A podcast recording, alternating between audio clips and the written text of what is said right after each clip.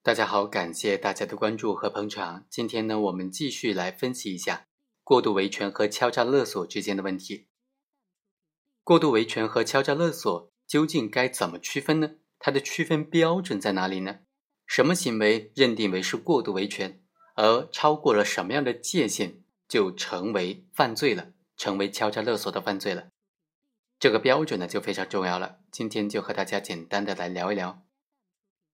消费者在购买使用商品享有这种人身财产安全不受损害的权利，因为购买商品或者接受服务遭受的损失获得赔偿呢，即便消费者是以向媒体曝光或者网络发帖等等筹码进行协商谈判，赔偿数额和遭受损失之间明显失衡，在性质上呢仍然是属于民间纠纷，仍然应当受到民商法的调整。但是，作为商品经营者来说，在遭受到天价索赔的情况之下，既想避免实际的赔偿，又想防止事态的扩大，所以敲诈勒索就往往变成了他们进行抗辩的最主要的事由，也是非常行之有效的手段。所以啊，过度维权怎么样才可以认定为敲诈勒索，就成为很大争议的焦点了。因为很多人都认为，一方面过度维权的那些人非常可恶。他遭受到了损失是值得同情的，但是他所索赔的数额如此巨大，手段也不是正当的法律途径的手段来获得的，所以他的本身呢是值得谴责的。但是另外一方面，这个商家往往是采取了敲诈勒索报案的方式来解决问题，这样的话既避免了实际赔偿，又防止了事态扩大，而且还对这些被他们侵害的消费者给予非常狠的打击。所以呢，这些商品经营者、这些违法者非常喜欢用这招。那究竟怎么样在这个消费者和经营者之间平衡他们的权益呢？怎么样来准确的区分界定过度维权和敲诈勒索罪？这就是非常有意义、非常有价值的问题了。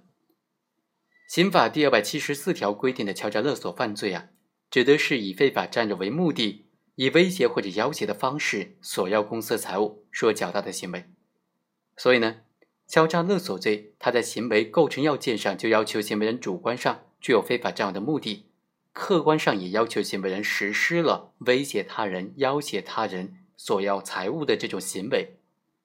根据这个标准呢，就我们就可以来探讨一下过度维权和敲诈勒索究竟该怎么区分。我们认为，就主观方面来说呢，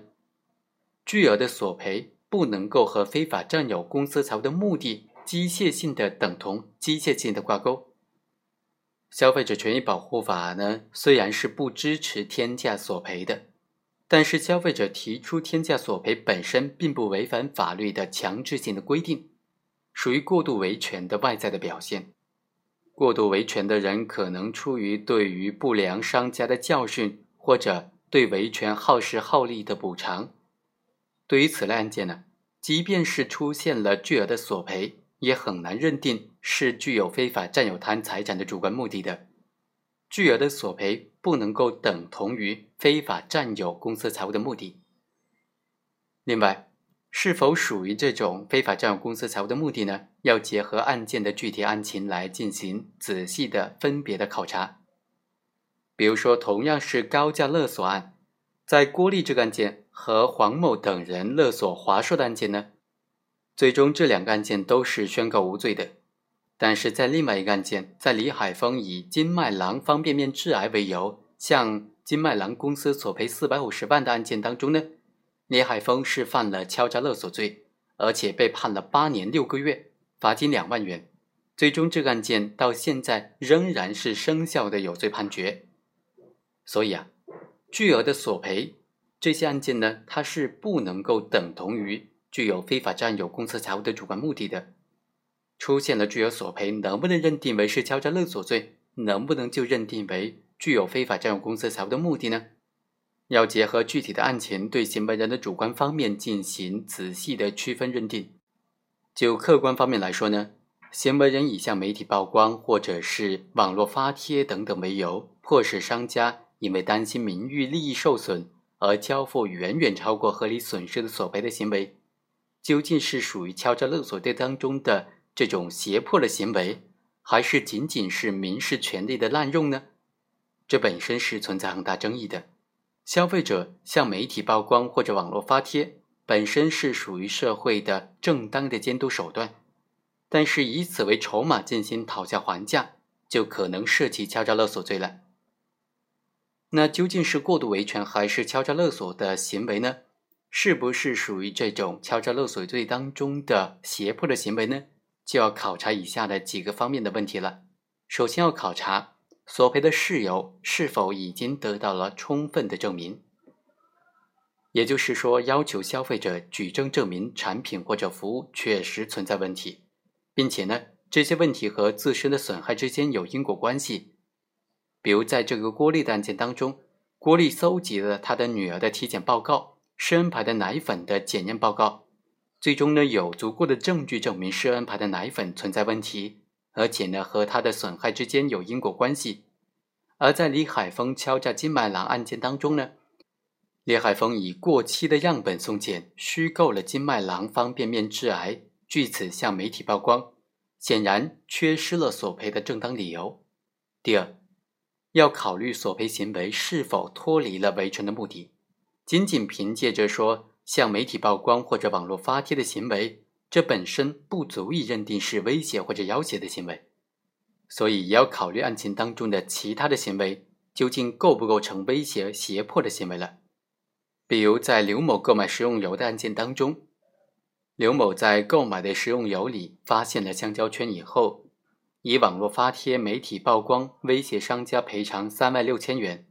并且当即就告知了商家他的银行卡账号。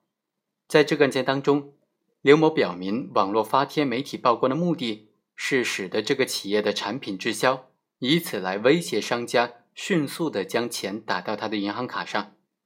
这个案件当中，刘某的主观目的更加倾向于是获得非法利益，这本身是已经脱离了维权的初衷了。最终呢，法院判定是构成敲诈勒索罪，判处了有期徒刑两年，缓刑两年。所以啊，我们认为，以向媒体曝光或者网络发帖相威胁，索要巨额的赔偿款，这种行为究竟是认定为过度维权，还是构成刑法上的敲诈勒索犯罪呢？仍然应该回归案情本身进行判断。在这类案件当中呢，我们也应当提醒消费者。法律鼓励消费者采用多元的渠道，在合法的范围之内进行索赔和维权，但别有用心的假维权、真敲诈也同样会面临法律的制裁。好，以上就是本期的全部内容。本文作者张丽非常感谢作者对这个问题的分析。我们下期再会。